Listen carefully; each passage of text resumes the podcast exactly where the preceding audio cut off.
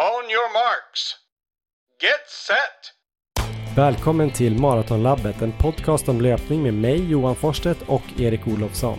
I det här 160 avsnittet pratar vi med Fot-Anders Nordström som förklarar varför starka fötter kan leda till både färre skador och snabbare tider.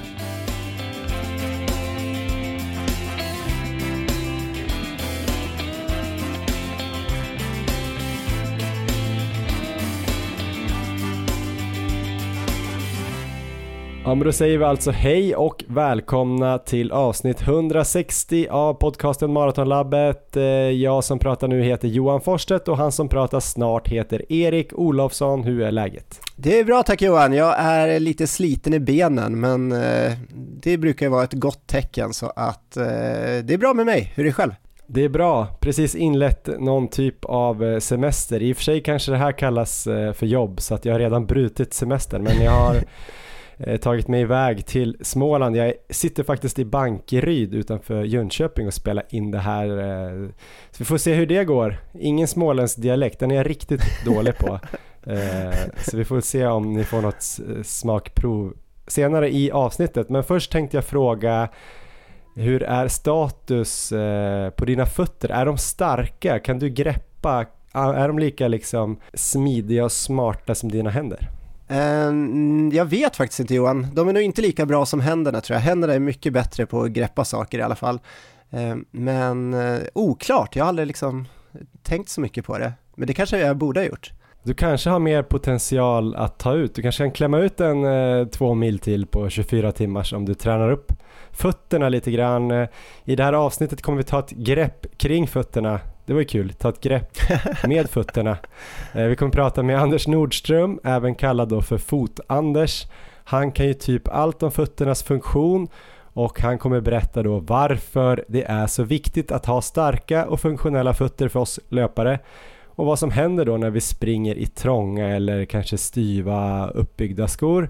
Vi kommer också prata med Sandra Nordenhager som vi tränar inför Ramboll Stockholm halvmaraton. Hon har ju haft sub 1.50 som målsättning på det loppet men nu verkar hon vilja skärpa till den lite. Det blir spännande att höra. Vi har också två övriga samarbetspartners i det här avsnittet eh, förutom då Ramboll Stockholm halvmaraton. Adidas som nyligen har släppt Adizero Boston 12. Den har jag sprungit med i helgen Erik. Kul! På småländsk mark. Ska jag berätta lite mer om hur jag tyckte den var? Och så har vi ett nytt samarbete med Uppsala Marathon som går av stapeln den 28 oktober och de vill ge er lyssnare en rabatt på anmälningsavgiften till eh, Maran där. Eh, så eh, sitt kvar och lyssna eller fortsätt spring eller vad ni nu gör när ni lyssnar på det här. Kul att ni är med oss i alla fall. Men innan vi kommer in på fötter och annat ska vi prata lite om vad som har hänt sen sist. Vi kommer prata lite mer om vår träning snart men först eh, ett litet litet kort nedslag eh, från halvmaraton SM på Anderstorp. Eh, racingbanan där Erik. Jag har koll på resultaten men du har till och med suttit och kollat på tävlingarna. Hur var det? Ja men det var trevligt. Jag satt i en bil på väg ner till Skövde samtidigt som eh, sändningen pågick och jag körde inte bilen ska jag väl tillägga så att jag kunde sitta och eh, följa loppet lite till och från där. Så det var en bra sändning. De följde det var väl kanske framförallt herrtäten men också damtäten. De körde en, eh, ja det var väl någon slags skåpbil som filmade löparna och Ulf Friberg var där och kommenterade så att det var en eh, trevlig sändning ändå, eh, inte så mycket kanske spänning framförallt i herrklassen. Ska vi börja där? Ja, Russum avgjorde direkt. Ja, det tog ungefär 100 eh, meter så hade han en stor lucka som bara växte hela vägen. Men eh, där bakom så var det jämnare, så där eh, sprang ju då eh, Mustafa Mohamed, Ebba Tulshale och Archie Castile tillsammans väldigt länge. Och det var lite, ja, varierade lite kanske vem som drog där men på sista varvet var det väl så var Ebba Tulushala starkast där och eh, la in ett ryck så först fick Archie släppa och eh, efter ett tag så kunde inte Musse hänga på heller riktigt, även om han höll i det bra där. Han kämpade på bra där bakom men eh, sakta växte luckan så att det blev väl en andra plats till Ebba Tulushala och tre, tredje plats till Mustafa Mohamed. Har du tiderna framför dig? Eh, jag vet att Russum sprang på 1.03, vann med tre minuter, så de andra borde ha sprungit på 1.06 någonting. Jag kommer inte ihåg sekunderna. Ja, jag har inte de exakta tiderna heller, men eh, där har vi medaljören i alla fall på här sidan. På damsidan så var det, ja det var väl jämnare i alla fall ett tag, även om man väl kände att Carolina Wikström hade full koll på läget och när hon la in en fartökning där på slutet så var det inget snack om saken så att eh, en ganska, ett bra träningspass får vi väl kalla det för och ett SM-guld blev det för Carolina. Ehm, och eh, tvåa Johanna Larsson och eh, tredjeplatsen Johan, har du koll på den? Jag har inte jättestor koll men jag vet att hon eh, heter Caroline Jonsson och har ehm, placerat sig bra här på några tävlingar eh, senaste tiden. Eh, du har lite bättre koll. Ja, men hon sprang ju väldigt bra här på eh, Trosa stadslopp och var strax efter Sanna Mustonen där i mål, så att ännu ett bra lopp av henne och en eh, bronspeng den här gången. Ja, det var medaljörerna i alla fall i Anderstorp. Ja, och vi måste ju bara gratulera då Carolina Wikström till trippen på landsvägslopp. Hon har ju vunnit nu SM-guld på 10 kilometer där nere i, i Skåne och sen vann hon ju Stockholm Marathon SM och nu halvmaran här. Så det är ju stort ändå. Eh, stort grattis! Eh, annars så hade man ju kunnat gratulera mig till ett nytt VSM-brons om jag hade åkt dit och sprungit. Om inte du hade också åkt dit och sprungit såklart, för då hade du kanske slagit mig. Jag såg att det var lite halv eh, dålig konkurrens kanske i män 40 så man borde åka ner. Det var ju veteran-SM också. Eh, Just det. Musse vann ju vår klass på 1.06, hade ju varit svårt att göra något åt. Sen tror jag var någon kille som sprang på typ 1.13, 1.14 någonting.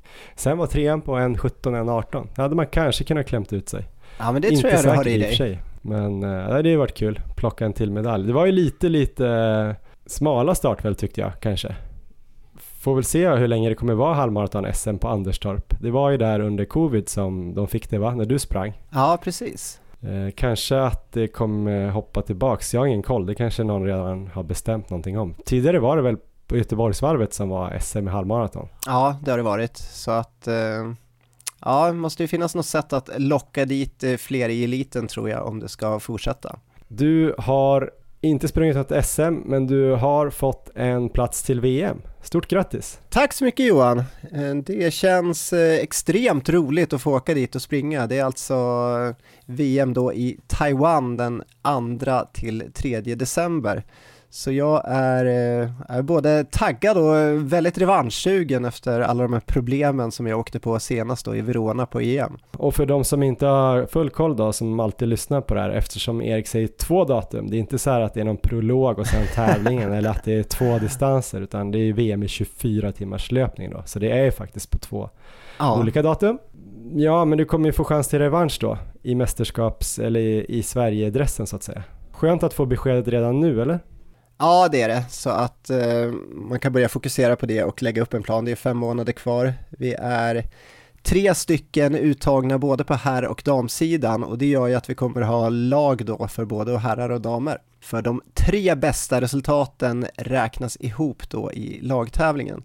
Så det är en extra bonus där, så får vi hoppas sen att det kanske tillkommer något till namn till truppen. Jag tror sista uttagningen är i början på september och de indikativa gränserna är då 23 mil för damer och 26 mil för herrar för att komma med. Finns det någon mer tävling då om någon lyssnar på det här och känner sig sugen på att försöka slå sig in i VM-laget? Alltså det är ganska svårt för det finns inte så många tävlingar. Jag vet att det är någon svensk eh, jag tror det är några, kanske damer, svenska damer som ska ner och testa något lopp i Estland. Men det är det enda jag känner till tror jag, så att det är nog inte så många tillfällen kvar. Inget i Sverige vad jag vet, så att man måste nog utomlands då, så att det är Ja, det är lite synd. Det var planer där på ett lopp tror jag i slutet av augusti, men det kommer inte bli av nu så att eh, får se vad som händer. Mm. Men du sprang ett lopp Typ, eh, trots att du hade blivit uttagen då, eller trots och trots, det kanske var bra träning ju.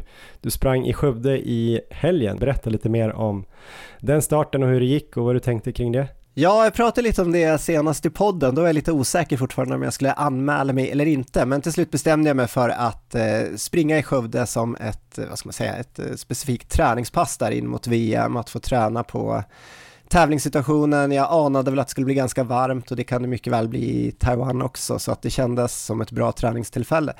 Men på måndagen förra veckan så åkte jag på halsont och då var ju loppet då till helgen. Så när jag låg där hemma sjuk i fyra dagar så såg det väl eh, ganska mörkt ut. Eh, jag bara väntade på att det skulle bryta ut en riktig förkylning, men den kom aldrig riktigt utan det var mer bara halsont. Och på fredagen då kände jag mig ändå bättre så då testade jag att jogga fem kilometer och det kändes ganska bra. Så då bestämde jag mig trots allt att komma till start nästa dag i Skövde på 24 timmars där. Och det här låter ju säkert på pappret som en riktigt usel idé att springa då 24 timmars lopp direkt efter en knapp veckas sjukdom och dessutom i sol och 26 grader värme. Så jag får väl försöka förklara hur jag tänkte där. Och till att börja med så ville jag inte springa om det kändes dåligt. Så jag hade inga problem att bryta det här loppet. Och jag ville verkligen få in just det här träningstillfället då, då där jag kunde testa energi, vätska i tävlingssituation. Det blev ändå ett beslut där att jag, ja men jag kör det här, det finns inga andra lopp riktigt där jag kommer få de här förutsättningarna. Så det var klart det var tråkigt med sjukdomen men jag hoppas att jag inte tog några risker med att komma till start. Jag tror ändå inte det. Och eh, loppet gick då på Södermalms IP i Skövde, alltså en 400 meters bana det var där jag debuterade också på 24 timmars löpning eh, 2021. Och målet jag hade kan man väl säga var att springa längre den här gången än när jag fick problem under SM. För då kom problemen efter sex och en halv timme med håll och sen så bara eskalerade det så att jag fick problem att ta in energi, jag fick gå mycket och drog på mig väldigt mycket stelhet. Så att jag ville komma kanske sju timmar utan att få problem den här gången och sen om allt kändes bra så kunde jag gärna köra på längre också. Jag startade i 5.00 fart vart det och det rullade på bra men var verkligen brutalt varmt. Så jag bytte blöta kepsar var fjärde varv ungefär. Jag fick is och en kylhandduk som jag sprang med över axlarna. Och efter kanske fyra timmar i den här stekande solen så kände jag mig ändå helt överhettad trots alla de här nedkylningsstrategierna. Så jag bad om att få flaskor med vatten och is och sen började jag hälla dem över mig själv.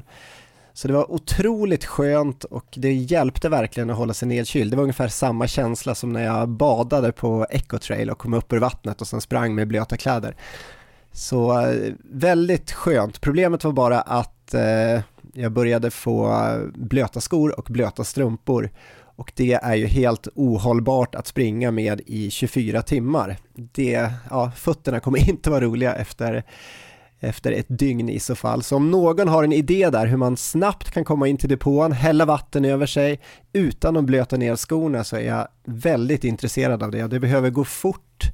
Eh, jag hade ett tillfälle där jag provade att lägga mig ner på marken och så fick jag vatten hällt över mig själv och då klarar man ju skorna men det var liksom för omständigt, tog för lång tid och sen var jag jättestel när jag skulle ta mig ner och upp så det funkade inte riktigt heller. Går det inte bara att luta dig lite då?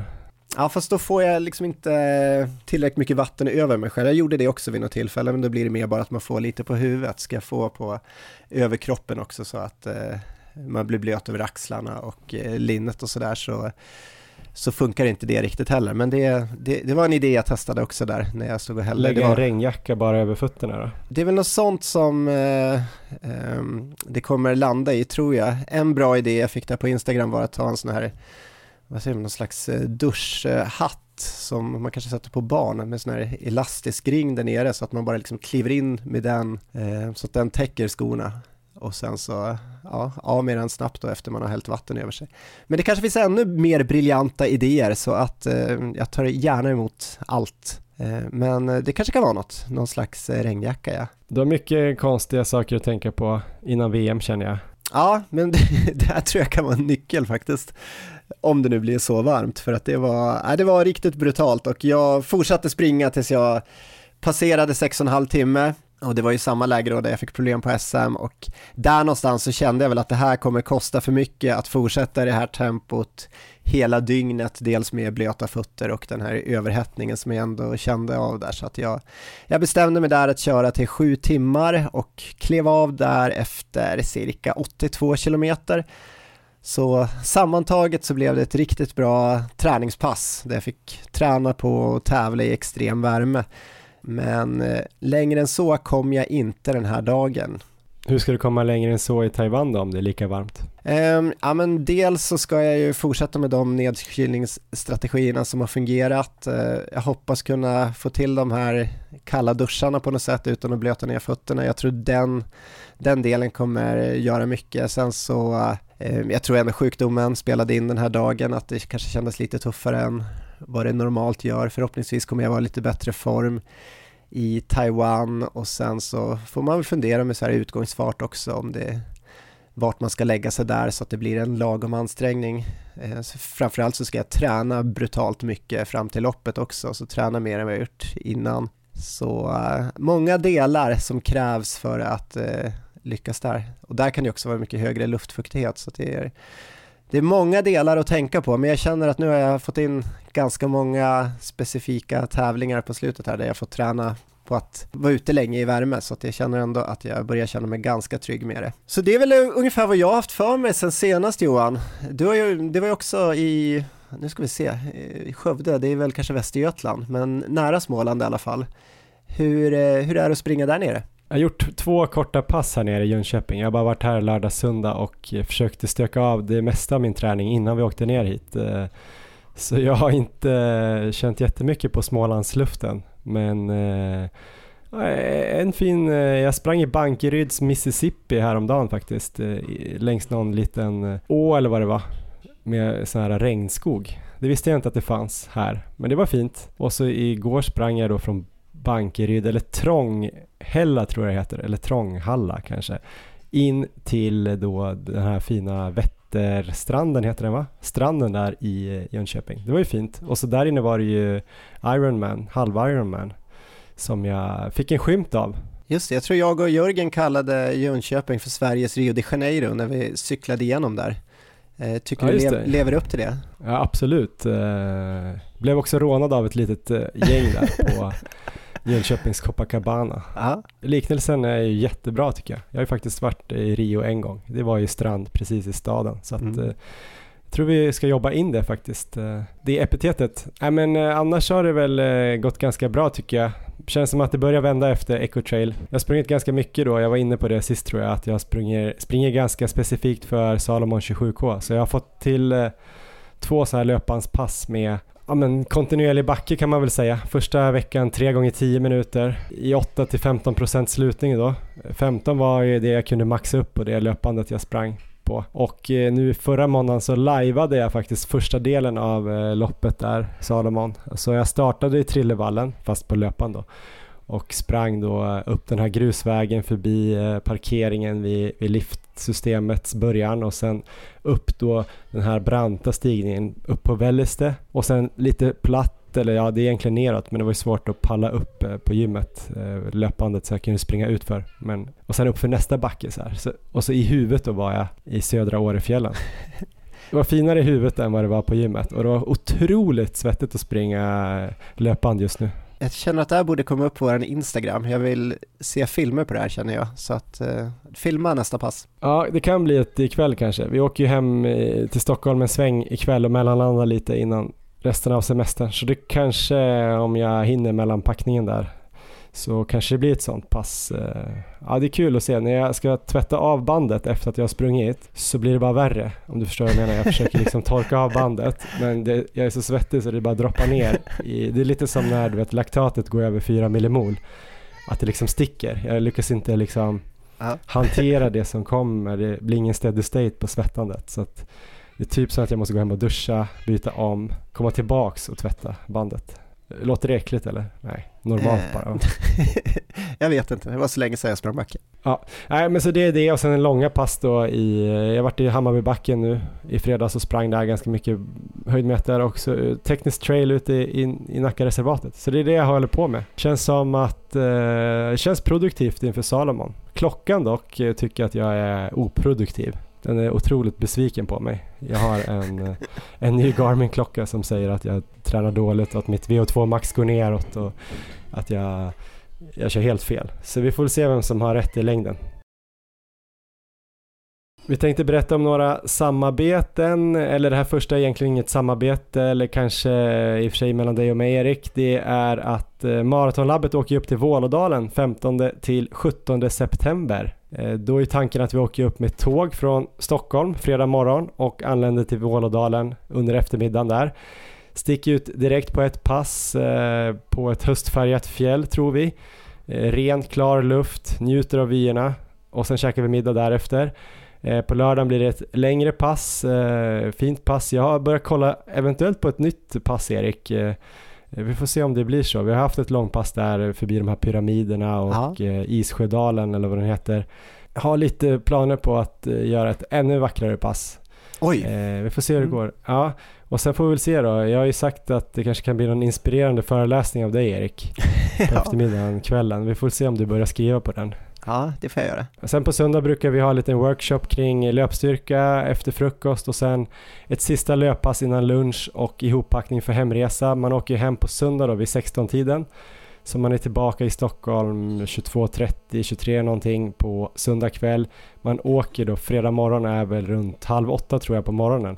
Så man får rätt mycket fjällöpning på kort tid. Fredagen om man inte vill ta ledigt från jobb eller plugg så kan man ju säkert jobba lite på tåget upp. Vi sitter ihop i andra klass där och vill man inte jobba så kan man sitta och snacka löpning med oss hela vägen tänker jag. Priset för att vara med på det här lägret är 5795 kronor. Då ingår Alltså boende två nätter i dubbelrum. Finns möjlighet att eh, lägga till då för enkelrum. Middag, frukost, lunch gånger två, alltså all mat i Vålådalen. Mm, det är tåg tur och retur, Stockholm, Undersåker. Också kul att åka på ett läge med tåg tänker jag i, i dagens eh, läge med klimatet och så. Eh, det är transport Undersåker till Vålådalen eh, och så alla de här passen vi har snackat om då.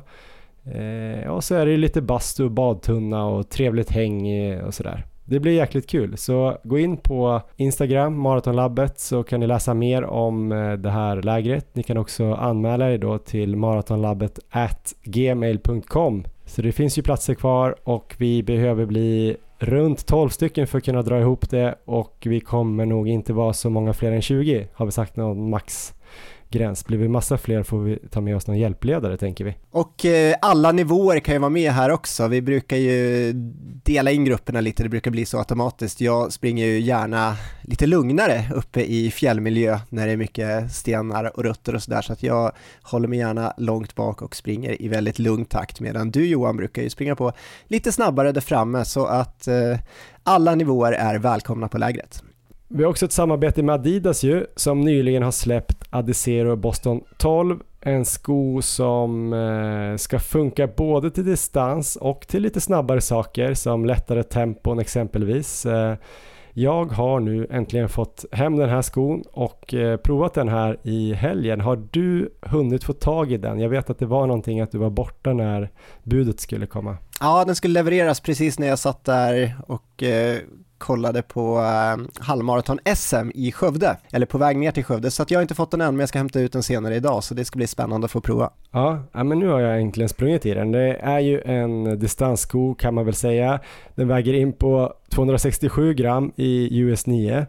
Eh, jag tycker verkligen att det är ett lyft från Boston 11. Den är mycket mjukare och skönare, både liksom ovandelen, så den sitter lite bättre på foten, lite mer behagligt. Det är en en lätt mesh så uh, jag tycker man känner sig fri i den skon så. Och sen mellansulan påminner om tidigare modell till utseendet men de har uppdaterat materialet så nu är det något som heter Lightstrike 2.0 eh, som ger en mycket mjukare känsla som jag gillar. Jag har sprungit den både då på, i Bankeryds Mississippi där det var lite blandat underlag. Eh, funkade väldigt bra även på eh, lite stigar och sådär. Den kan ju bli lite mjuk eh, när det är väldigt mjuka stigar men den är inte gjord för stigar heller. Så, men den funkar så. På asfaltsträckan jag sprang igår från Bankeryd in till, eh, eh till Sveriges Rio de Janeiro eh, så eh, var den riktigt gosig att springa i. Alltså den var eh, också snabb. Alltså jag körde lite strides i den på slutet. 6 gånger 100 meter.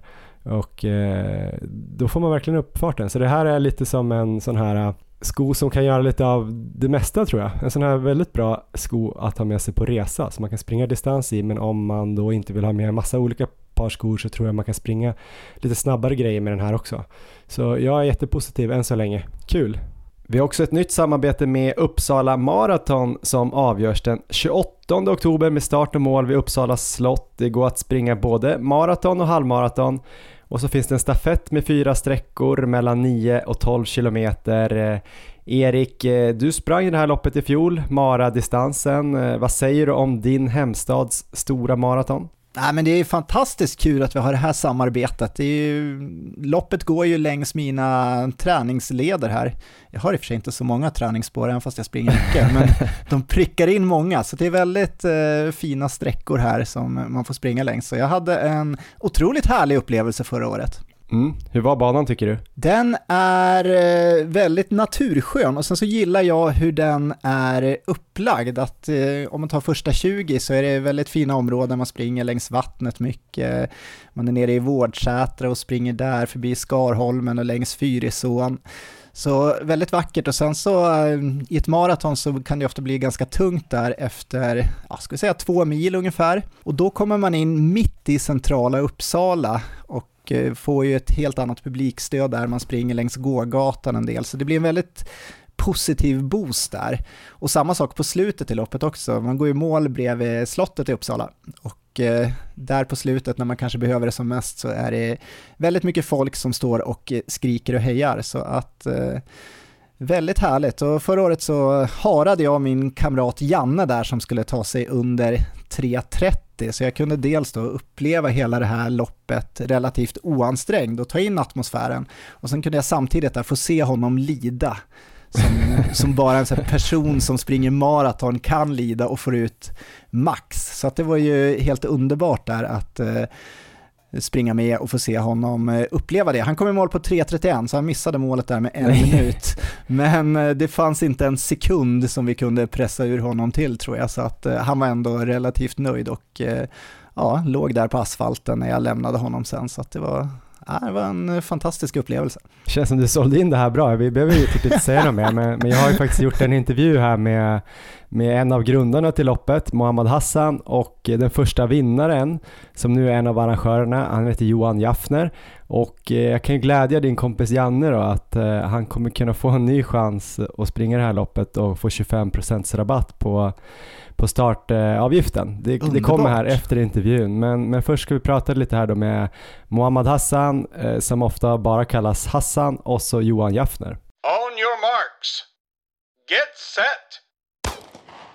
Då ska vi snacka lite Uppsala Marathon då som går av stapeln 28 oktober. Vi har med oss en av grundarna till loppet, Mohammad Hassan och så Johan Jaffner som sprang det första loppet 2016 och som nu är en av arrangörerna. Välkomna båda två till Maratonlabbet. Tack och tack. Stort tack. Jag har ju själv inte sprungit Uppsala Marathon eller halvmaraton som springs då samma dag. Eh, Erik sprang ju faktiskt maran i fjol. Men för mig då, berätta först hur stort är det här loppet nu? Ja, det börjar bli stort. Vi, ehm, förra året så hade vi över 1200 finisher eh, på plats och, ehm, och det växer. Vi ser på anmälningslistan så att eh, det intresset har växt sedan starten 2016.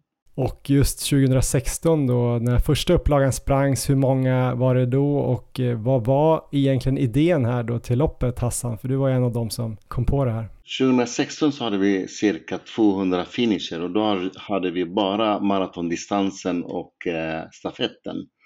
Eh, och idén till det här det är att jag är själv sån maratonlöpare och jag har åkt runt över hela Sverige och sprungit maraton och även i andra länder. Och Eh, idén föddes faktiskt när jag sprang Ultravasan 90. Du vet när man springer så långt så kommer man på många idéer. Och det var då det föddes att varför har Uppsala inte eh, ett maratonlopp eller ett ultralopp? Jag tänkte att maratonloppet skulle vara det bästa. Städer av hävd ska ha ett maratonlopp. Och jag vet att du lockades att springa då Johan och hade väl säkert en bra resa där men också en del förbättringsförslag efteråt. Berätta. Ja, precis. Jag är väl först och främst en löpare då och har väl sprungit uppemot 60 maratonlopp. Oj, eh, jäklar. Ja, men aldrig något i Uppsala då. När jag såg att eh, det skulle komma ett maratonlopp till min hemstad så var det ju givet att jag skulle stå på startlinjen då. Eh, och jag är uppväxt i Uppsala och upplever det som en ganska platt stad, men jag fick ju känslan av att Eh, den här ganska vackra envarvsbanan då lyckades pricka in typ alla höjdmeter vi har i den här stan. Så att eh, jag ramlade in där eh, som en urvriden disktrasa över mållinjen efter så här 3 timmar och 13 minuter, det var väl typ 20 minuter från den tiden jag hade förväntat mig att komma in på. Men trots det här så var jag faktiskt först i mål då och kände att ja, men då var jag ju tvungen och också sugen på att ställa upp nästa år igen. Då. Eh, och där då föddes väl också den här idén om att ja, men det vore ju oerhört inspirerande och roligt att göra det här till ett riktigt lopp, ett stort lopp för liksom både elit och motionärer. Och så där. Sen dess har ju loppet bytt namn, det hette väl Uppsala kulturmaraton i början. Halvmaraton har lagts till på, på senare år. Vad liksom mer har skett under de här åren? Hur mycket har loppet växt och, och hur är det nu då om man tänker sig maratonbanan om man eh, jämför med andra lopp? Är det liksom ett platt snabbt lopp eller är det någon blandning mellan det och också eh, ett upplevelselopp med fin natur och sådär? jag skulle säga att det är en blandning mellan ett upplevelselopp och ett ganska snabbt lopp. Vi har ju plattat ut det för varje år som går lite grann. Det är fortfarande den här envarvsbanan som är vacker, men vi vill ju liksom även locka elit, elitlöpare och snabba löpare. Och jag vet ju själv som, som duktig motionär att man letar alltid loppen som kan gå ganska fort. Så att vi ska definitivt vara ett snabbare lopp än till exempel Stockholm Marathon. Det är ju, så är det. Men eh, om man blickar framåt och dels mot hösten men även eh, framåt och längre fram i framtiden, vad är liksom visionen och målsättningen för Uppsala Marathon? Alltså visionen är att göra, göra det till ett, av, liksom ett lopp som är väl etablerat. Så att när man tänker att jag ska springa ett maratonlopp i Sverige, då ska vi vara bland de, de eh, liksom självklara alternativen. Eh, och sen ska vi vara ett, liksom, ett trevligt lopp, eh, inte så gigantiskt lopp utan och då ska också fortsatt visa eh, liksom att ett lopp som är för eliten men också för bredden. Eh, här har jag och Johan två olika bakgrunder. Han är en snabb löpare han, eh, och, och, som sagt, han har sprungit över 60 maratonlopp. Jag har sprungit eh, runt 20-30 lopp, men min filosofi är att någon ska komma sist också. Och, och, eh, och utifrån det perspektivet, att våra olika perspektiv, så har vi verkligen hittat ett lopp som tilltalar både elit och eh, motionär. Ja, men den eh, viktigaste frågan här då på slutet, man brukar ju snacka om USPar, Unique Selling Points. Vad är Uppsala Maratons USPar? Varför ska man komma och springa någon av distanserna här 28 oktober? Just själva loppet är väl arrangerat. Eh, det är, går via Uppsalas mest åtråvärda platser. Vi liksom har kombinerat att man kan springa i södra delen av Uppsala där liksom Mälaren möter en. Eh, man kan springa, kommer att springa i centrala Uppsala, domkyrkan, de här historiska platserna och eh, över till gamla Uppsala fram och tillbaka genom gågatan. Det är ett lopp som kombinerar allt och det är faktiskt så att det är väldigt få städer som kommer att, kunna erbjuda den här upplevelsen så att man inte skickar folk ut i Gärdet och ingenstans utan vi, det är löpare som kommer att uppleva saker genom eh, sin löprunda i Uppsala. Det låter ju superhärligt. Men eh, ni ska ha stort tack eh, för att ni var med idag och så hoppas vi att vi ses då i oktober. Tack! Absolut, tack så mycket. Ja, så vill man springa Uppsala Marathon i höst så får man 25% rabatt med koden Maratonlabbet och eh, den fungerar under juli och augusti och gäller då maratondistansen, kanske för att vi heter Maratonlabbet. Eh, Janne får en ny chans, alltså gå under 3.30 om han vill då till 75% av priset. Eh, I fjol vann David Nilsson och Liselott Hellsten eh, maratonloppen på de nya banrekorden 2.27.46 och 2.47.12. Så det finns ju en hel del av våra lyssnare Erik som skulle kunna ta de här banrekorden i eh, höst. Ja men det tror jag, så att jag hoppas så många som möjligt kommer till min hemstad här och springer maran eller halvmaran. Ja, nu har vi kommit till eh, veckans intervju som ska handla om fötter och varför det är så viktigt med starka och funktionella fötter för oss löpare. Jag kan faktiskt redan nu avslöja att det är för att en stark fot är grunden till allt. En stark fot kan hjälpa oss att hålla oss skadefria och göra oss snabbare. Här kommer Fot-Anders Nordström. On your marks. Get set! Ja, men varmt välkommen Anders Nordström till Maratonlabbet. Hur mår du? Jag mår, eh, ja, jag mår bra. Tack som fråga. Ja, vad härligt. För mig är du känd under namnet Fot-Anders och eh, du jobbar ju på något som heter Pluspraktik eh, där du är fot och löpcoach och, marknadsansvarig såg jag, personalansvarig. Du har också varit med i en massa andra löppoddar har jag sett och du har också skrivit den här boken Fottrappan. Ehm, hur skulle du själv beskriva dig?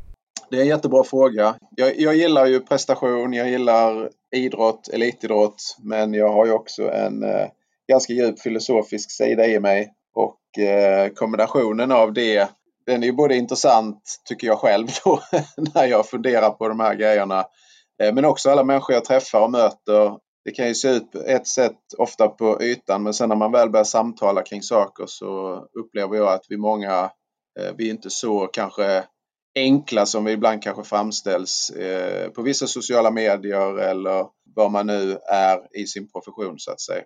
Eh, så att, eh, och där är foten lite spännande att titta på för att den har ju både en starkt bidragande orsak till att vara skadefri, prestationsrelaterad men också det här att vara människa och känna.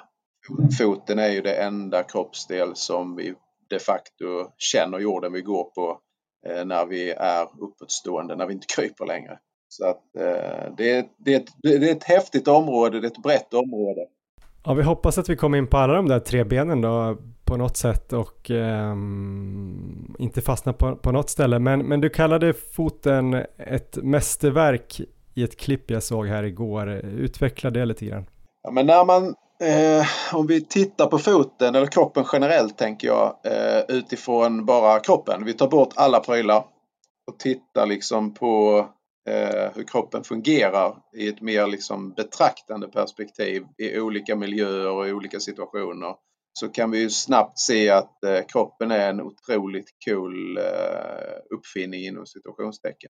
Och börjar man studera foten Eh, Eh, med alla dess ben, senor, ligament, nervsystem så är det en makalöst häftig produkt, om vi nu säger så då. Eh, uppfinning, vad vi nu vill definiera det som. Eh, långt, långt, långt mycket eh, häftigare än vilken annan eh, sko ens kommer i närheten av. Många skotillverkare är duktiga på att beskriva skor att denna gör det, denna gör det. De har namn längre än man ibland kan förstå vad det är för någonting. Men, men det står sig slätt jämfört när man börjar titta in på hur nervsystemet fungerar, senor, ligament, muskler, eh, leder. Det är häftigt. Och kopplingen upp till, så egentligen när man pratar foten så kan vi inte exkludera vaden. Så att egentligen borde allting heta, allt nedanför knät borde heta fot. Men varför är den så viktig då? Vissa av de här frågorna kommer ju vara lite dumma, för jag fattar att foten är jätteviktig och den har flest muskler i, hela kroppen och massa ben och det är dämpning och frånskjut och allt möjligt. Men, men varför är den så viktig att eh, hålla glad då som du brukar säga? Nej men alltså eh, om vi tittar på vad som händer, vad händer här på jorden så vi utsätts ju för eh, konstant belastning i form av gravitation.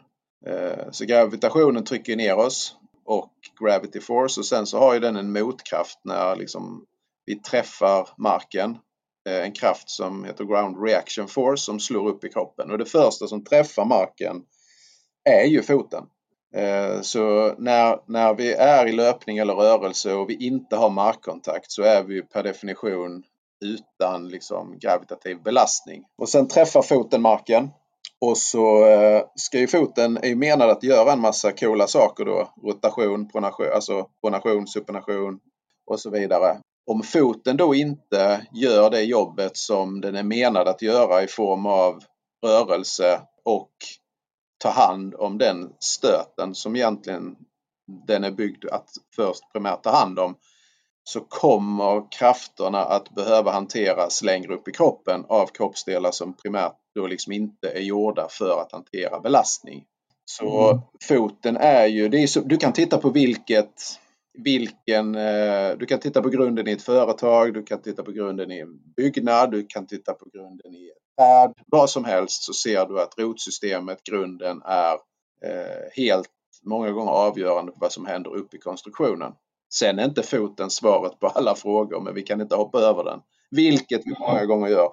Eh, och framförallt att vi inte ser på foten utifrån många gånger hur vi ser på övriga kroppen. Det är egentligen det som jag tycker mest synd och fascinerande hur vi kan helt plötsligt hantera foten på ett helt annat sätt än vad vi inte ens skulle fundera på med övriga kroppen.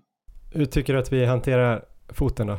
Nej, men vi har ju någon idé om att eh, foten behöver stöd, foten behöver liksom bli buren, foten behöver med produkter utifrån eh, påverkas. Och det är ju egentligen om vi tänker efter en ganska märklig tes. Och det är det som gör våra fötter då så svaga då generellt. Vissa har väl jättestarka fötter men Ja, alltså ett stort, en stor utmaning i mitt jobb och, och, eh, och jag har ju själv gått den här resan eh, som före detta hockeyspelare och fotbollsspelare och löpare och allt möjligt så har jag ju mm. eh, själv fått gå min resa med fot. Jag hade ju ingen aning om hur svag min fot var. Jag kunde mycket om min övriga kropp men jag kunde ju ingenting om min fot och vad egentligen. Så att en an, grundanledningen till att våra fötter blir svaga är ju för att vi lever på hårda plana ytor. Vi har ju byggt till oss, vi bygger till oss en massa problem. Sen får vi lägga ner hästlängd, alltså massa, massa jobb på att lösa problem som vi själva skapar. För jag får ibland höra så, men är det här ett stort problem? Eller, eller liksom, försöker du inte lyfta något, liksom skapa ett problem? Nej, alltså problemet finns ju där, annars hade vi inte sålt alla dessa inläggen eller sålt, alltså det finns ju en sån enorm strävan där ute efter att lösa problem kopplat till skador och smärtor. Eh, så så att det är liksom en icke-fråga. Vi lever på hårda plana ytor. Vi har inga problem att vara på hårda ytor. Du och jag skulle kunna, jag brukar säga det, vi skulle kunna hänga en hel sommar ute på en stenhård skärgård, ett helt liv utan att få problem i våra fötter och kroppar ur, ur det perspektivet. Men vi har svårt att leva på hårda plana ytor. Så det är det plana egentligen som är problemet och det innebär, vad händer då på en plan yta? Jo, då måste vi börja titta på först, vad är foten menad att göra? Alltså hur har foten blivit som den har blivit genom tus, tiotusentals års utveckling? Och det är att vi har ju historiskt sett inte levt på hårda plana ytor, vilket gör att våran fot och hand är väldigt, väldigt lik anatomiskt, vilket gjorde att, eh, bland annat innebär att de är gjorda för att greppa om saker. Men vi greppar aldrig våra fötter. Så att greppträning av foten skulle jag säga är den största anledningen till att vi blir svaga i en massa olika liksom, situationer.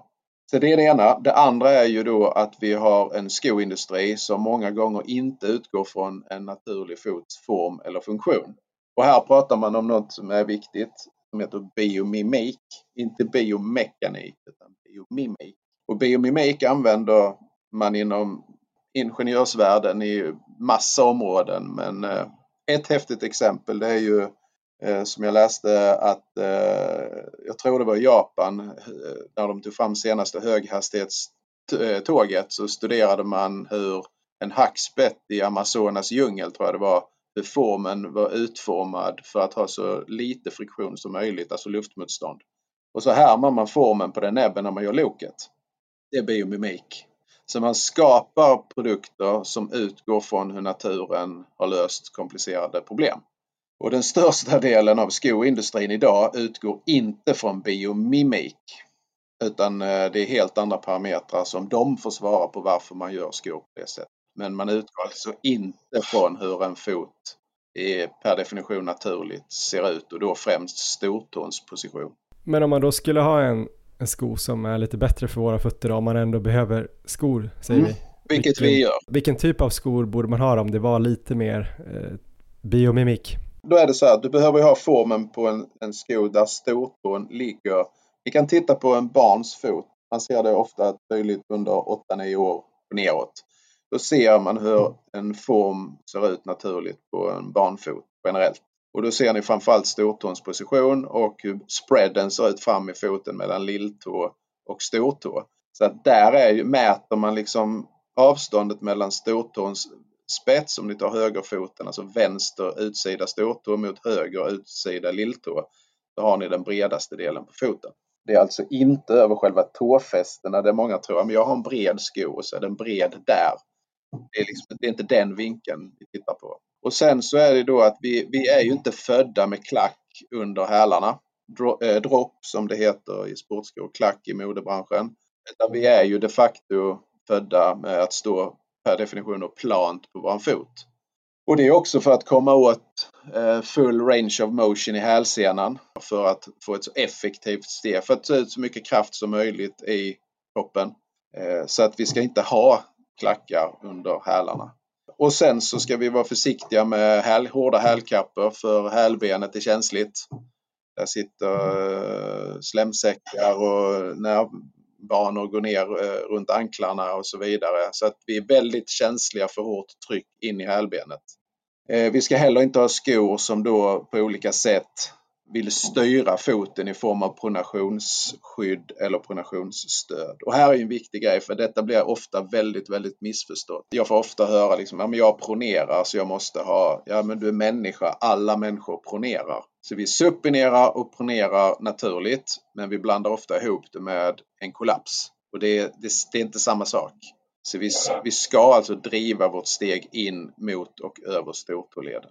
Av massa anledningar.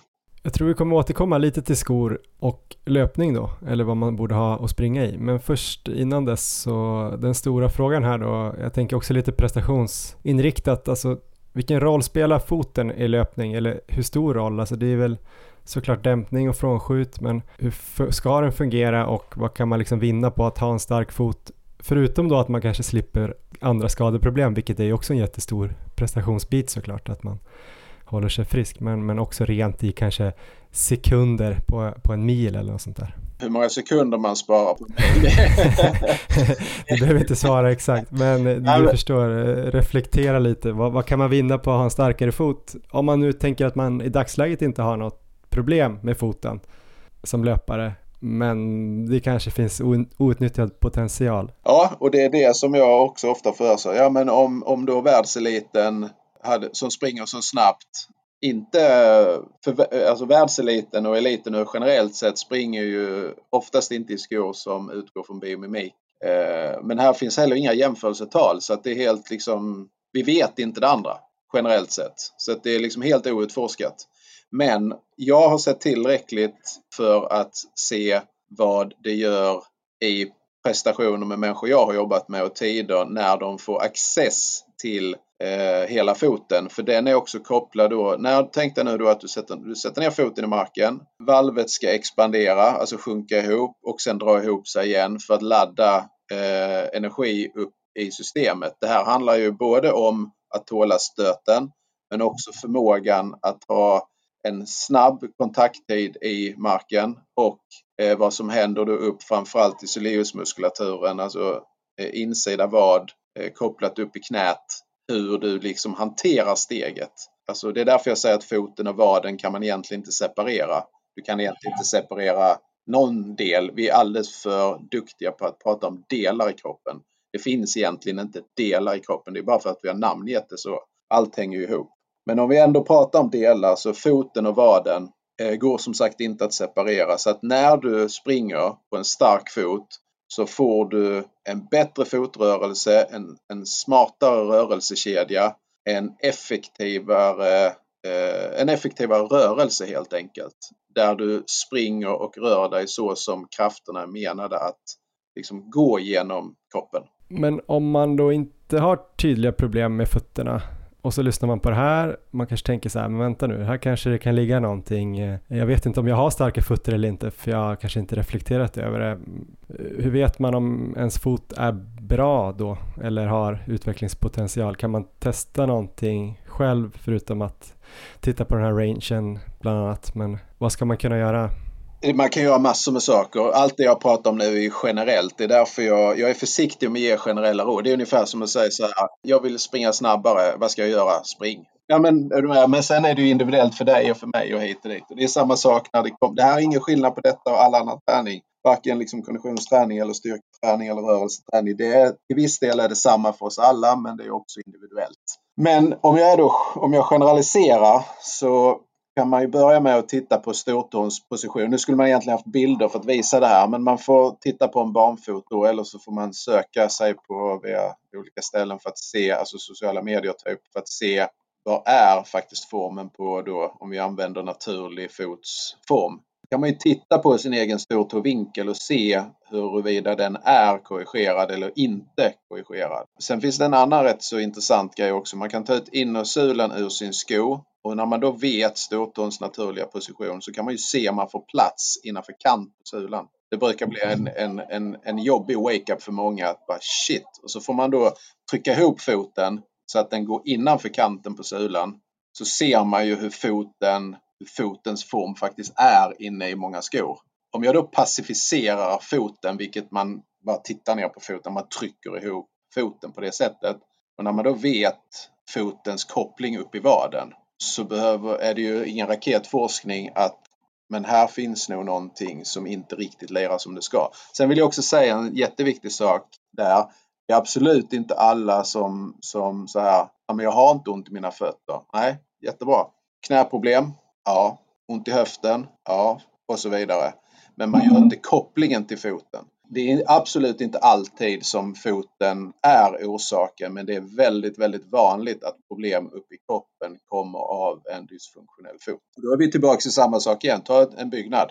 Eh, det är ofta grunden som är sned i ett hus om du får problem i taket. Liksom. Men som löpare då, om man vill börja träna sina fötter, ska man göra det med olika övningar? Gå i kanske barfota skor eller minimalistiska skor i vardagen eh, och sen springa också i, i eh, uppbyggda skor eller ska man även försöka börja springa i, i kanske då eh, nolldroppsskor med, med, med bredare framfot eller till och med barfota? Ja, men det här är, jätte, det är en superviktig och relevant fråga. Jag springer en hel del själv.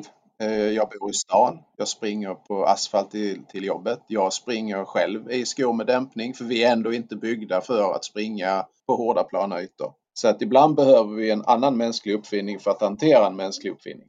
Yeah. det är inte bara inom detta området. Men hur som helst, så att det, det här handlar inte om att vara liksom eh, så här svart och vit i detta utan det finns vissa saker som min erfarenhet säger att man inte ska kompromissa med. Det är bland annat då formen på tåboxen, är du med? Stortons position. Yeah. Den är inte förhandlingsbar. Du kan spara den grejen där, för vi kom, jag ska berätta en annan jätteviktig sak kring den sen. Men att springa på hårda plana ytor i sig finns ingenting att sträva efter att springa i per definition då barfotaskor. Eh, vilket för övrigt är ett ganska konstigt ord för att det är som att säga att en tunn mössa är en inte-mössa-mössa.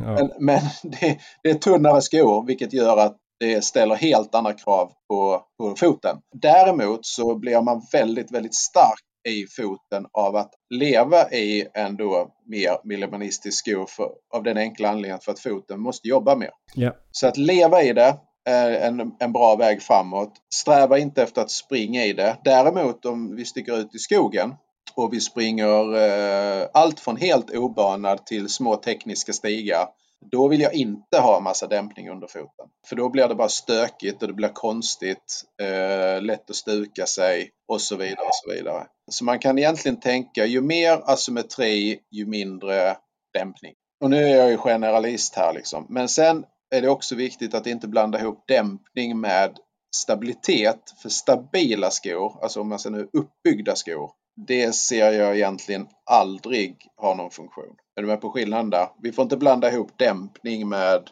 att skon hindrar rörelse.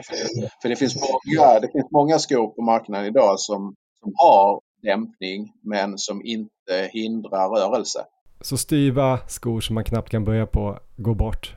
Ja, man hitta något ju... som är dämpande men, men man kan typ knyckla ihop dem typ. Ja, för lå låser du in foten och hindrar du rörelsen ner i foten så påverkar du hela fotleden, knäleden, höftleden och hela vägen upp i nacken. Det är hela rörelsekedjan. Så det är viktigt. Eh, sen är det ju då eh, såklart, träna foten, det är inget eh, Ibland får jag höra liksom, ja, men när folk kommer till mig där de har fått förklarat för sig att ja, men jag har det här symptomet, jag har det här och det här. De rakt ut sagt ja men det går inte att träna det. Och varför skulle det inte gå att träna föt musklerna i fötterna och vaderna? Mm. Det är klart det gör. Så att, eh, det finns mängder med häftiga sätt att träna en fot. Men det är också individuellt. Eh, för det är en viktig faktor i det här som, som man oftast inte pratar om och det är vårt nervsystem. Och en fot är ju precis som handen väldigt, väldigt känslig. Och det är, inte ett, det är liksom inte ett misstag av moder natur. Att oj, oj, det blev massa grejer över här, vi lägger det i foten. Utan foten vill ju känna, den vill kommunicera med hjärnan eh, för att hjärnan ska fatta smarta beslut i rörelse. Och när vi då springer i skor där vi absolut inte känner någonting så eh, har vi faktiskt svårare att hitta bra rörelse, alltså teknik. Det, är bland annat därför som de jag tränar och utvecklar i sin löpteknik, de tränar jag frekvent i barfotalöpning och det har ingenting att göra med någon barfota-trend eller liksom så. Det handlar bara om att använda mjukvaran. För om jag, om jag skulle filma dig, det här händer på alla. Jag säger inte ett enda ord till dig. Jag filmar dig från sidan, du springer igenom bilden. Ser du det framför dig? Ja. Mm. I en sko. Och säger ingenting. Sen tar jag av dig skorna, låter dig springa på en gräsmatta till exempel. Filmar och du byter teknik direkt. Ja. Mm. För att din hjärna väljer att röra sig på ett annorlunda sätt för att helt plötsligt så släpper du på information till hjärnan. Så det är väldigt effektivt att träna mycket. Det, är effektivt att springa barfota som, som träning av två anledningar. Ett, styrketräning. Det är skitbra att träna barfota löpning på en fotbollsplan till exempel. Spring 10 minuter. Jätte, jättebra. Eh, det är också otroligt bra att träna barfota löpning för sin teknik och sen ta med det in i skon. Tvärtom är jättesvårt. Så att det är alltså en enorm, ska man träna teknik så träna barfotalöpning. Man kan göra det här enkelt på sig själv. Man kan bara ställa upp sin telefon och filma sig själv från sidan. Sen måste man ju veta vad man ska titta på såklart. Om man har någon som kan hjälpa en med att titta på teknik och som kan, kan det, eller om man själv kan det, så kan man göra en sån test och se enkelt. Man kanske inte alltid förstår vad skillnaden är, men man kommer se tydlig skillnad. Sen ska jag också säga en sak till där. Det är skillnad på om, om du skulle filma mig för 15 år sedan när jag sprang i en millimanistisk sko. Då hade jag en väldigt klen fot som inte var van att känna och som inte egentligen bar mig. Och du skulle filma mig idag så skulle jag också röra mig helt annorlunda. Så det är, det är en luring det här att göra analyser på svaga överreaktiva fötter som inte är vana att känna och som inte bär trots att du är barfota kontra en fot som är uppbyggd och stark. Men om man blir lite inspirerad av det här eller har tänkt på att man borde träna upp föt- fötterna lite grann. Ehm, man kanske börjar testa springa barfota på fotbollsplan. Eh, man kanske har ett par minimalistiska skor i vardagen kanske och fortsätter kanske springa med sina vanliga skor. Men, men hur kan man tänka för att bygga upp det här så att det inte blir någon det är också såklart på individnivå hur mycket man klarar av. Men kan man fortsätta springa sin vanliga mängd och lägga till det här eller ska man dra ner lite löpning? Hur, hur känslig är foten om man sätter igång med lite sådana här saker? Alltså sätt igång. Man ska inte krångla till det för mycket heller. Om man inte liksom är intresserad av att verkligen gräva ner sig, eh, precis som om du skulle träna annan träning, att alltså ibland så blir det här området lite över krångligt också. Och verkligen i vår podd brukar det bli krångligt på Ja. olika ämnen. Ja men om man går ner på individnivå så är det ju som, det är som om du vill bli bättre på, som du sa inledningsvis, du hade ambitioner kring tid. Ja men då kanske du tar hjälp av någon eh, nutrist eller en fysiolog. Alltså du börjar göra VK-tester och du börjar göra tröskeltester och du tar hjälp helt enkelt. Det är, det är samma sak med det här. Men om man generellt sett liksom, ja, men jag, vill, jag vill ställa upp och jag vill springa halvmaran eller jag vill springa Tjejmilen eller vad det nu än är. Ja men ut och spring så kommer det gå bra. Det är samma sak med det här. Jag vill, jag vill eh, träna upp mina fötter. Ja, börja då använd fötterna. Eh, det finns ju jättemycket bra konton med inspiration. Man kan göra grundläggande träning som gäller alla. Sen är det ju också, tyvärr säger jag då, en mängd människor som faktiskt har ont i fötterna eh, i form av massa olika symptom. Och då är jag mycket försiktigare för att man om inte du har drabbats av något yttre våld på dina fötter eller vader, typ du och jag lirar fotboll och så kommer jag bakifrån och kapar dig, ja men då är det yttre våld liksom. Då har du fått en smäll på vaden eller foten. De flesta som jag träffar när det har med löpning, de har inte blivit kapade bakifrån på en fotbollsplan utan de har sprungit till de här problemen själv. Alltså är det en överbelastning. Och överbelastningsproblematik kopplat då till vilka olika symptom eh, som är kopplat till det då, de är ju mer lite luriga för då får man ju också titta på det. Vad har du för kontakt med musklerna? För att muskler fungerar inte bättre än vad informationen går till hjärnan. En muskel är ju per definition liksom, den vill greppa och släppa. Och en muskel kan inte greppa och släppa och röra sig bättre än vad informationen går till muskeln. Så därför måste man ju börja titta, vad kan du? Vad kan du inte göra med din fot? Vilken förmåga har du till rörelse? Och då måste man gå in lite mer på individnivå för att en fot som du har väldigt dålig kontakt med och du börjar ösa på belastning är stor risk att du förvärrar. Så att det är därför när jag träffar människor så testar jag ju alltid dem. Vad kan de, vad kan de inte? Och utifrån det sen lägger upp en plan på hur gör vi den här liksom progressionen i belastning? För allting handlar ju om att tåla belastning. Vi var inne på skor och de senaste åren har det kommit eh, en otrolig liksom revolution inom skor då, beroende på hur man ser det. Men det har ändå kommit skor som då sägs hjälpa då löparen kanske med de här kolfiberskorna. Vad tänker du kring dem? Kolfiberskorna?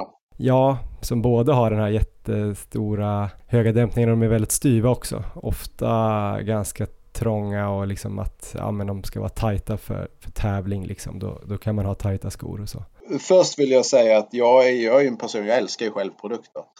och jag, ja. jag älskar, jag är nyfiken och jag älskar utveckling och som gammal hockeyspelare höll vi ju själv på med massa utrustning som skulle optimera och skridskor och klubbor och spänst och massa så här. Så att jag är inte emot det på något sätt. Men utifrån min, min jobb och min profession och erfarenhet vad jag ser och har sett under många, många år så är det ju ändå så att eller om vi tar då karbonskon, så nu börjar skadorna komma kring det. Och de skador som jag ser, som ofta är kopplat till när man springer i karbonskor, det är baksida lår. Alltså säte, hamstring, pallar inte helt enkelt. För det är faktum det som händer i de här karbonskorna, det är ju att du får ju, du springer fortare i dem helt enkelt. För att du får en ökad kickback i skon som du egentligen kan likställa med att du, det, det, är egentligen det du får när du blir starkare och mer funktionell i fot och vad. Du får alltså en ökad spänst kan man säga. Och ökad fart är ökad belastning på kroppen. Ju fortare du springer ju mer belastning får du på kroppen.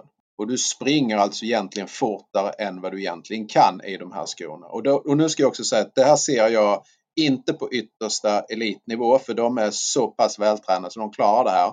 Men de som är liksom elitmotionär och väldigt ambitiösa motionärer, de åker dit på det. För att de, är, de tål det inte. Vissa gör det, men många gör faktiskt inte det. Och jag är faktiskt lite förvånad ändå att de här dojorna... Alltså jag tänker på hajdräkten, den, liksom, den funkade ju inte i simning. Alltså när man gör en produkt som de facto gör att du springer över din egentliga förmåga. Så jag tycker att det är en, eh, det är en ganska intressant företeelse eh, om man bara tittar på det utifrån. Sen när man tittar på det, vad är det, vad är det som händer då? Då kommer vi in på det jag var inne på innan, det här med spänsten.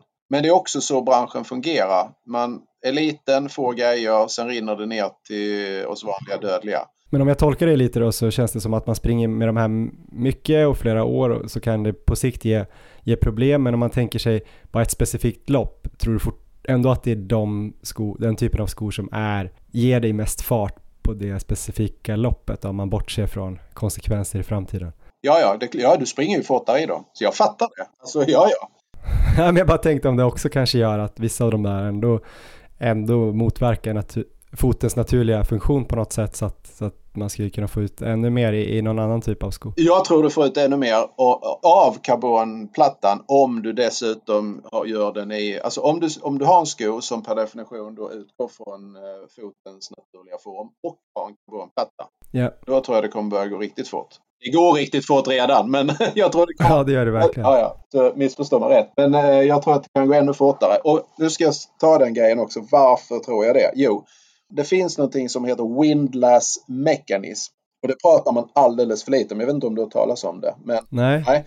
Men från stortån bak till hälbenet så sitter det en sena. Och det är en hävstångssena.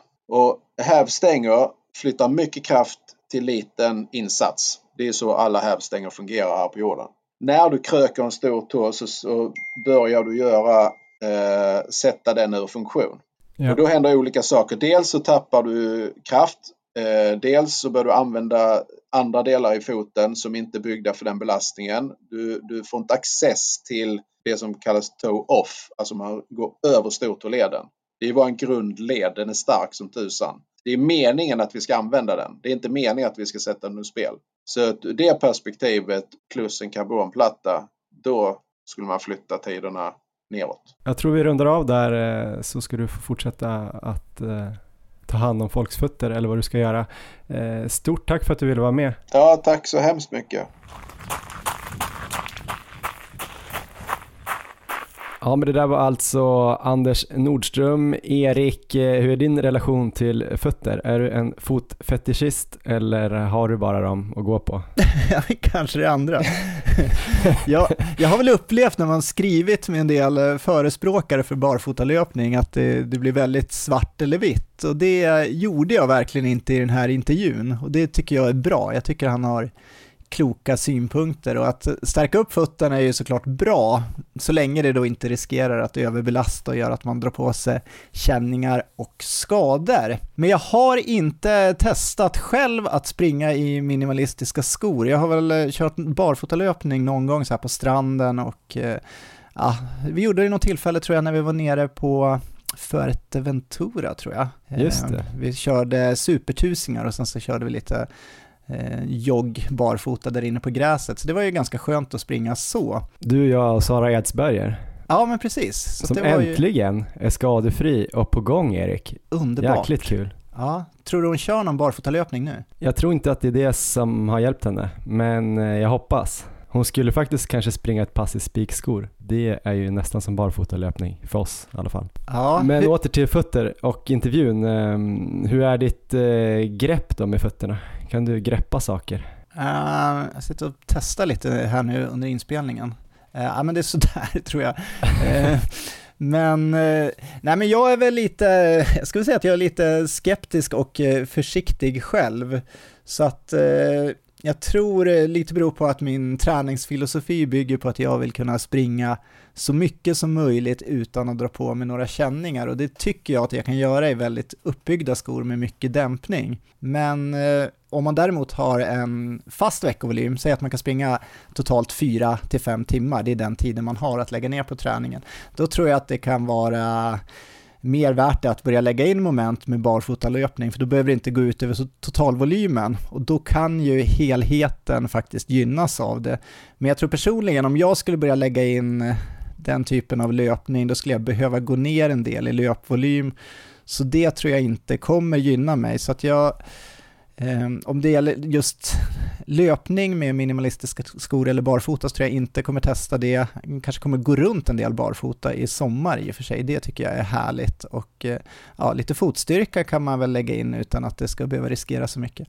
Jag är väldigt skadenojig också så det ska jag ju tillägga här. Mm. Det känns kanske som om man ska gå all in och börja springa med, med sådana skor eller väldigt eh, platta skor eller utan dropp och sådär kanske det blir lite att man får tänka att ta ett steg bakåt och bygga upp för att sen kunna ta två steg framåt. Alltså som du, jag tror inte man kan lägga in både gå minimalistiska skor på fritiden, eh, köra fotstyrka och springa i nolldroppskor eh, samtidigt och fortsätta springa lika mycket som man brukar göra. Det tror jag är ett recept på att få något typ av problem. Ja, själv då Jag Johan, är har du, väldigt inspirerad så är risken att jag kommer göra det. har du klickat hem några skor än? Det har du säkert gjort. Eh, Jag har inte gjort det än, men jag har varit inne på hemsidor som säljer dels sådana här eh, Ja men typ eh, Vivo Barefoot och Joe Nimble eh, som säljer sådana här vardags eh, fritidsskor då eller vad man ska säga med väldigt tunna sulor, nolldropp och eh, vid framfot. Sådana här skor som man borde ha då. Har jag varit inne och kollat på för att jag kanske ska ha det på fritiden har jag tänkt. Också varit inne och kollat på sådana här äh, företag som säljer löparskor med dämpning då men kanske nolldropp och eh, eh, vida i framfoten för att kanske ha på något distanspass och sådär. Jag har inte riktigt bestämt mig om det kommer bli ett inköp eller om jag också kommer bara tänka till slut att gå så mycket barfota som möjligt i sommar, lägga in lite eh, fotstyrketräning. Det kanske räcker till att börja med. Men, eh, men det kan bli ett par barfotaskor som jag använder kanske då och då på fritiden och så avvaktar jag med att springa i sådana här skor. Ja, men det låter väldigt klokt tycker jag. Så då tror jag att vi... Ja, men det blir spännande, om, speciellt om du ändå testar lite grann. Jag ska, vet inte om jag ska få dig att göra det eller inte. Jag har blandade känslor här, men det, det blir spännande att se. Vi har haft en tidigare period eh, när jag tänkt mycket på det här och det var ju när jag hade hälseneproblem. Och eh, det är väl Anders inne lite grann på här också, just det här med att foten är sammankopplad med vaden. Att man egentligen inte kan särskilja dem och där sitter ju hälsenan också då mellan foten och vaden. Så jag tror ju att en del av mina problem kanske berodde på att jag var svag i foten eller hade för trånga skor så att foten inte kunde jobba som vanligt och det blev högre belastning då i hälsenan. Så då hade jag verkligen en tanke på att börja gå i sådana där äh, skor på, på äh, fritiden. Och jag hade någon bekant som hade gjort det och blivit av med sina hälseneproblem. Eh, Det blev ju bättre då, samma sommar tror jag, som jag tänkte mycket på det här. Så det blev inte då, men det kanske kan bli nu. Så vi får väl se om det kommer hända. Det var mer att du tänkte det och attraherade det på det sättet än att du verkligen gjorde det. Ja, ganska mentalt stark känner jag. Jag tänkte väldigt mycket på det. drömde om det och sen blev då fötterna starkare och hälseneontet försvann. Mm. Nej då, men det är spännande i alla fall och en annan grej som jag tycker är spännande är ju det här vi pratade lite grann om eh, ja, med kolfiberskor och så som kanske hjälper då fötterna med frånskjut och dämpning så att man eh, kanske springer fortare än vad man egentligen klarar av och därmed kanske kan få skador högre upp i kroppen. Det har vi varit inne på förut. Jag tror att David Nilsson i, ett avsnitt till och med pratade om det här så mycket att jag valde ett par andra skor till Valencia Marathon, var var det? 2021 kanske? Eh, jag vet inte om du kommer ihåg det? Han pratade ja. också om att många löpare fick problem eller blev trötta liksom, ja, i baksida lår och höfter och sådär. Det var ju Anders här inne också på jag vet inte, det har väl kom, blivit som någon typ av sanning nu i löparkretsar, tänker jag. Jag vet inte om det har gjorts någon eh, stor studie på det, men att just att de här kolfiberskorna har gett upphov till en hel del skador. Jag vet inte om du har läst och hört något om det med många som börjar snacka om att man inte ska springa i kolfiberskor på träning och sådär. Så det är ju en intressant aspekt av det hela också. Ja, ja men det, det, är det. Sen så, eh, det handlar väl om kontroll. Det är lite som tröskelträning nästan tycker jag, när man mäter laktat och så här. Man får försöka eh, även här då ligga på rätt sida om gränsen. Så det är väl kanske framförallt om man kör ganska korta intervaller kan jag tänka mig och den typen av pass mycket som eh, de här riskerna kommer. Jag tänker också att det är samma där, springer man mycket kolfiberskor då borde ju kroppen vänja sig vid att springa lite snabbare. Så på ett sätt borde det nästan vara bra också. Alltså om man inte springer någonting i kolfiberskor och sen springer man dem bara på tävling och springer fortare, då borde det vara problem med, ja. med muskulatur högre upp för att det inte hänger med. Men om man har gjort det på träning så borde man ha vant sig vid det. Så det går att vrida och vända på det där lite och för mig känns det nästan som att jag har kunnat springa mer och mer skadefritt när jag har sprungit mer och mer med kolfiberskor. Vi har ju haft förmånen att få prova ganska många olika så kanske ha lite fler kolfiberskor hemma än genomsnittliga löparen så att jag kunde använt det på många kvalitetspass utan den här ekonomiska problematiken och jag känner ju typ att mina underben har i alla fall mått bättre eh, så får man väl kanske då kombinera det här med att köra lite i ja, men tunnare skor eller köra fotstyrka också, då tror jag det blir bra. Man kör lite ja, det bästa av båda världar så att säga. Ja, men det, det håller jag med om. Jag tycker det låter som kloka tankar.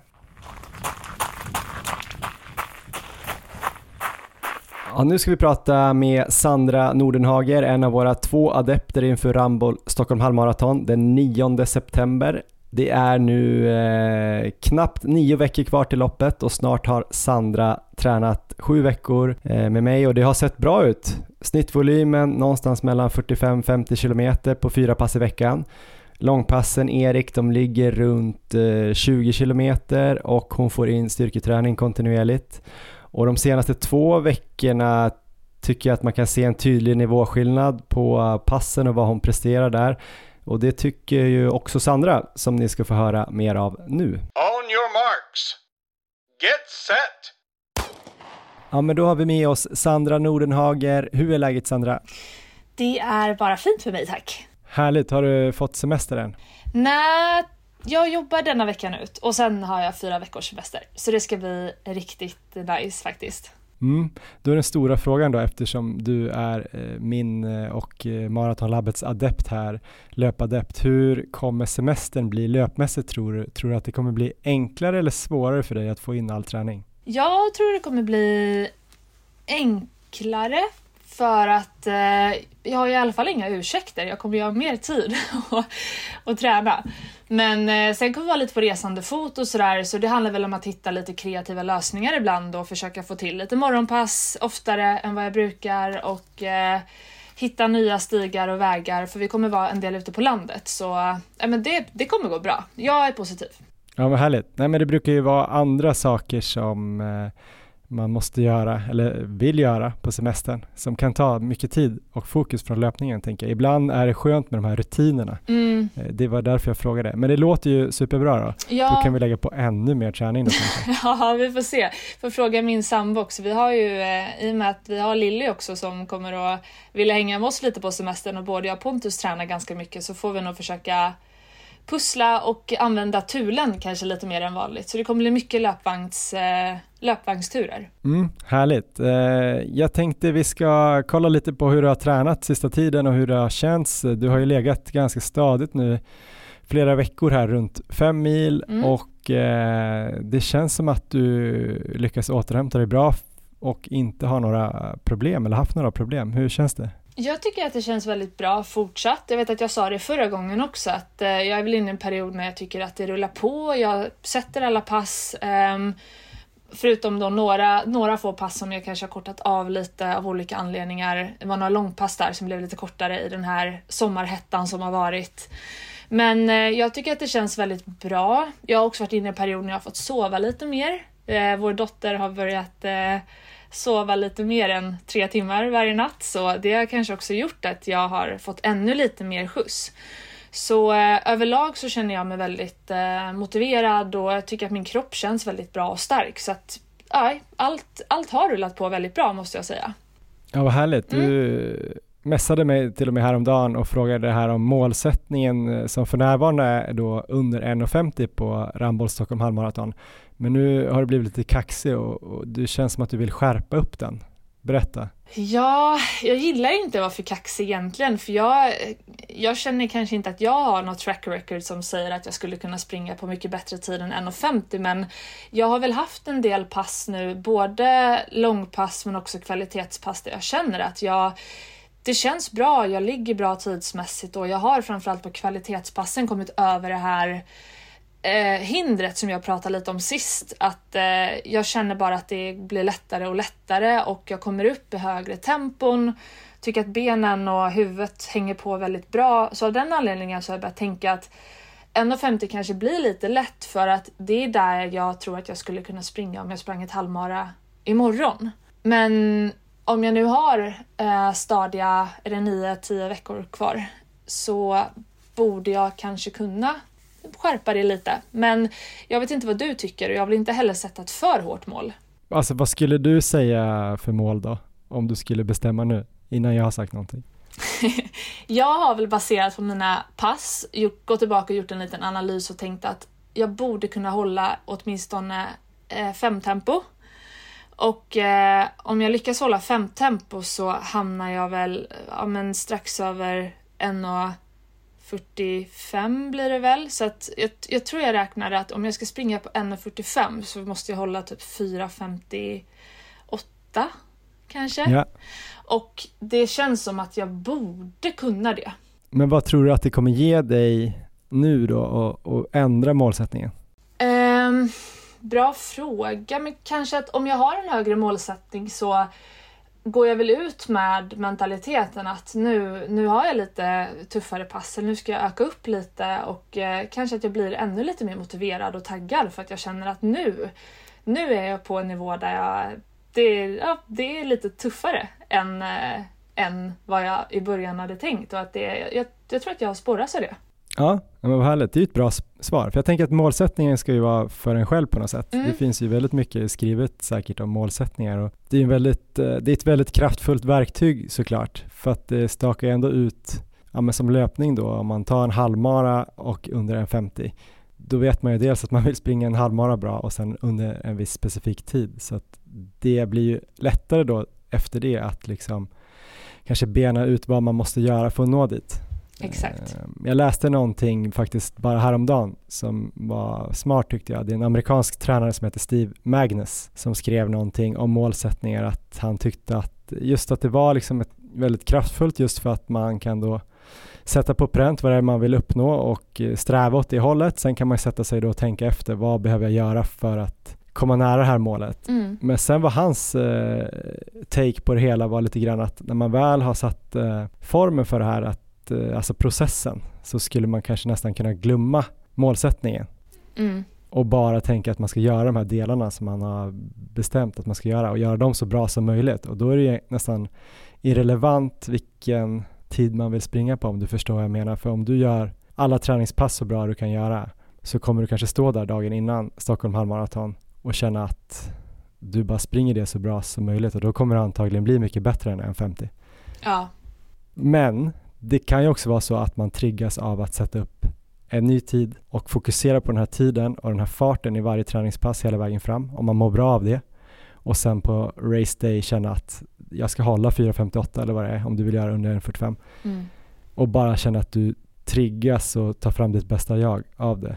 Och inte då känner att det blir någon typ av belastning eller press. Så det tänker jag. Jag tror att det är helt klart möjligt att närma oss eh, 1.45. Mm. Det beror ju också lite på hur, hur passen går tänker jag och hur du eh, värderar passen i efterhand eller liksom hur, hur, du känner intensitetsmässigt. Om vi börjar lägga längre intervaller nu i då 4.58 fart eller 5.00 fart och du liksom med nöd och näppe klarar dem och är som en urvriden trasa efteråt, då kanske är, är lite hårt just nu.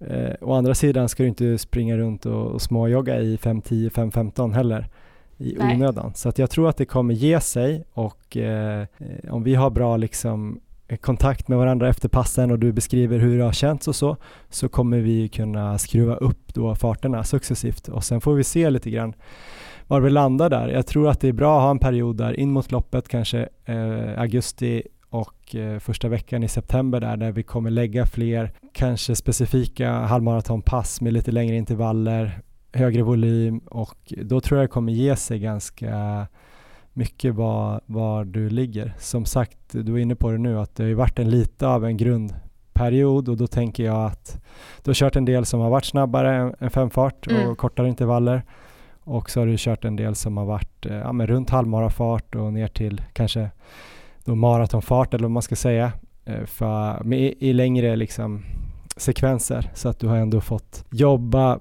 på liknande sätt som du kommer få göra längre fram. Ja men eh, verkligen och eh, de senaste pass jag har kört nu, eh, jag hade ett kvalitetspass igår. Det kändes jättebra och jag vågade faktiskt ta i ganska mycket fortare än vad som var satt. Sen eh, eh gick det kanske lite för fort men det kändes bra hela vägen. Eh, och även mitt distanspass idag som jag sprang på 8 kilometer kändes också väldigt lätt på det tempot jag, eller ja, på det tempot jag höll. Så ja, men eh, jag tror det viktiga för mig är nu att bara inte kanske tänka för mycket på tiden för det är väl där jag tenderar att hamna ibland att jag, jag blir väldigt, väldigt målinriktad och så kommer det ett dåligt pass och då kanske man får lite dåligt självförtroende och så går man tillbaka lite och börjar överanalysera och där tror jag många kanske känner igen sig när man tränar att man, man tänker att bara för att man är inne i en bra period så kommer det alltid vara så. Men det kommer ju komma perioder då det känns mycket, mycket tuffare. Och eh, det är väl de perioderna som får visa lite var jag befinner mig skulle jag säga för jag kan inte veta vad jag har för dag den 9 september. Utan då måste jag bara förlita mig på att jag har en grundform som är bra även om jag skulle vakna och känna att "Äh, idag är inte min bästa löpardag. Helt klart. Och eh, du kommer ha en bra dag den 9 september. Ja, Tror det jag. ska jag I se alla till. fall eh, en av dina bättre. Absolut. Ja, men eh, stort tack. Vi hörs vidare så får jag gå in här och sätta lite hårda pass så att du kommer ner på jorden igen. Ja, Nej då. det låter bra. Ha det bra. Hej!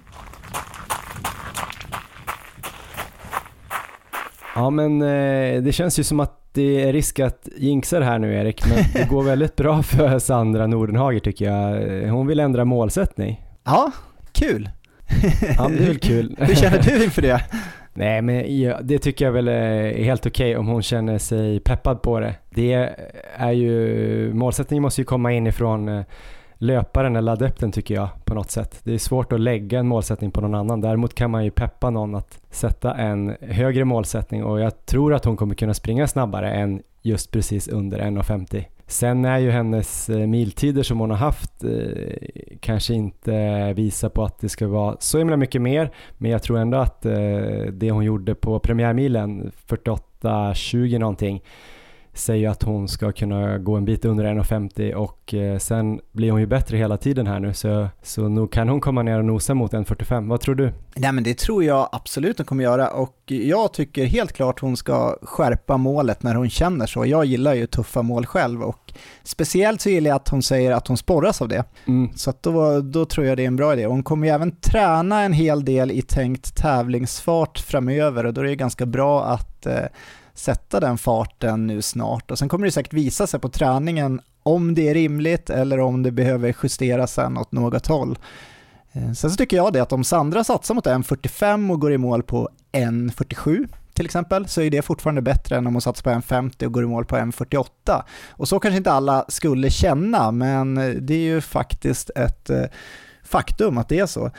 Och yeah det viktigaste tror jag med målsättningen det är ändå att den motiverar och får Sandra att göra allt hon kan för att vara så förberedd som möjligt till Stockholm halvmaraton och om hon känner nu att M45 bidrar till det så tycker jag absolut hon ska göra det och det låter ju här när hon pratar i intervjun och det du säger också här som att träningen rullar på otroligt fint, eh, får in alla de här momenten vi vill.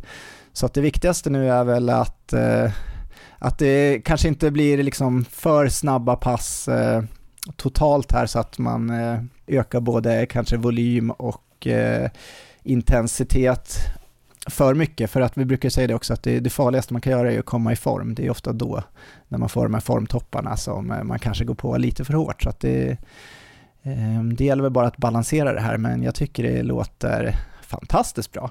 Ja, men det är härligt. Men jag tror det är viktigt att vi har tålamod, både, både hon och jag. Hon har ju blivit bättre på den här träningen hon har gjort, så att jag tror eh, det kan också vara bra att hålla kvar också. Men jag tror att eh, framförallt kanske att förlänga kvalitetspassen lite grann med lite mer eh, volym på, på de här intervallerna och då tror jag det kommer kännas lite tuffare eh, att springa liksom istället för att springa kanske 5, 6, 7 kilometer i 5 05, 5, 10 fart så, så kanske hon kan komma upp mot 10 kilometer på ett pass. Aha. Och då får vi se hur, hur det lirar och börja där kanske och sen skruvar vi upp eh, farterna i augusti tror jag när vi måste börja springa mer och mer i halvmarafart för att vänja henne. Ja, och då är det ganska perfekt att hon ska springa en del med barnvagn också på distanspassen tänker jag, för då kommer farten där hållas ner lite automatiskt. Så att det, det, kommer, eh, det kommer bli en perfekt kombo.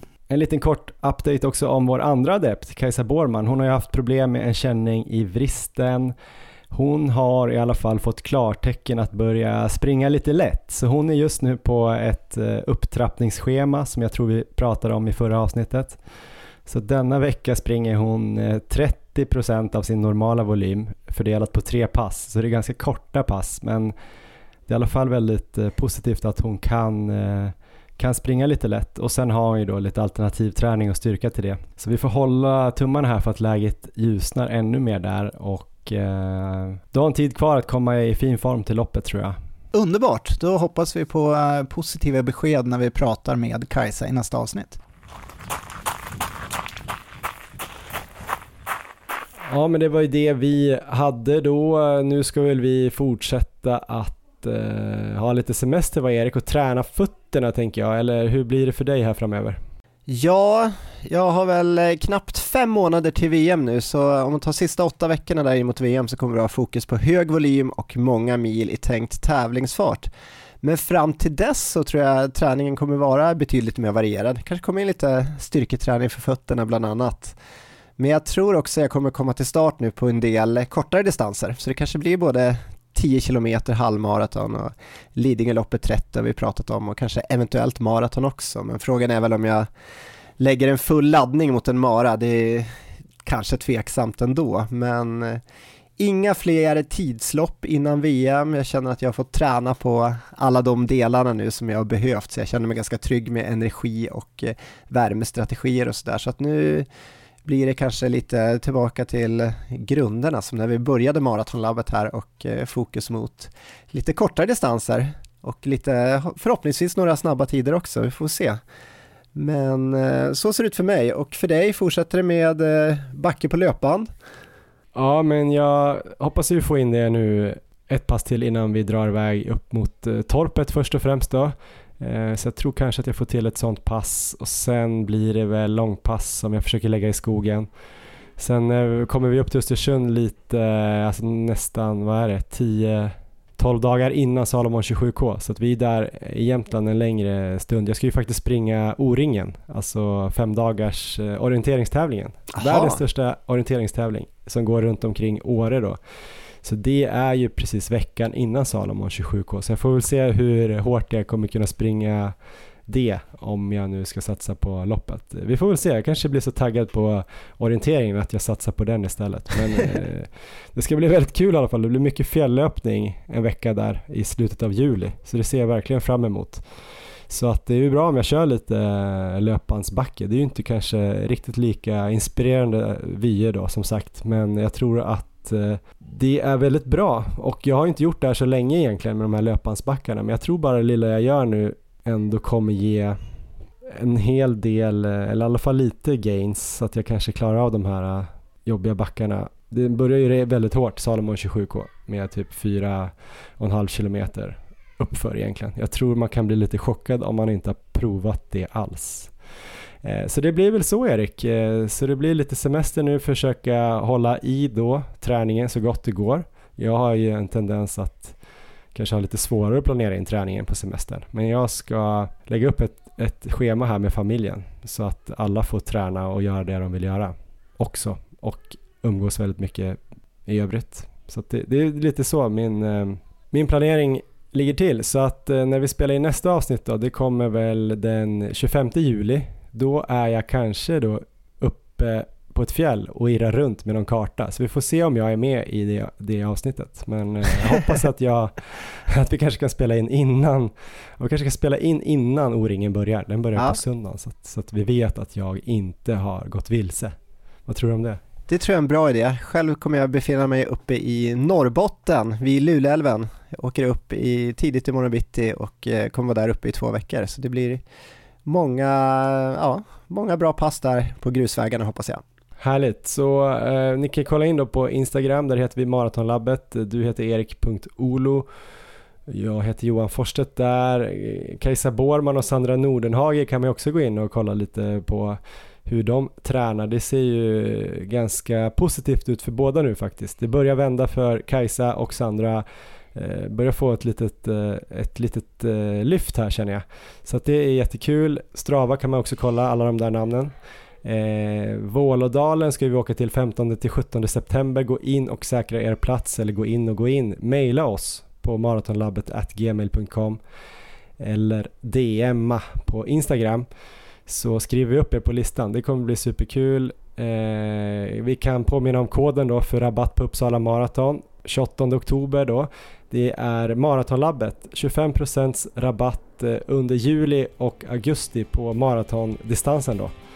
Det var väl det och nästa avsnitt då om två veckor den 25 juli. Du får ha en så himla fin och skön och jätteglad sommar Erik. Detsamma Johan, trevlig semester!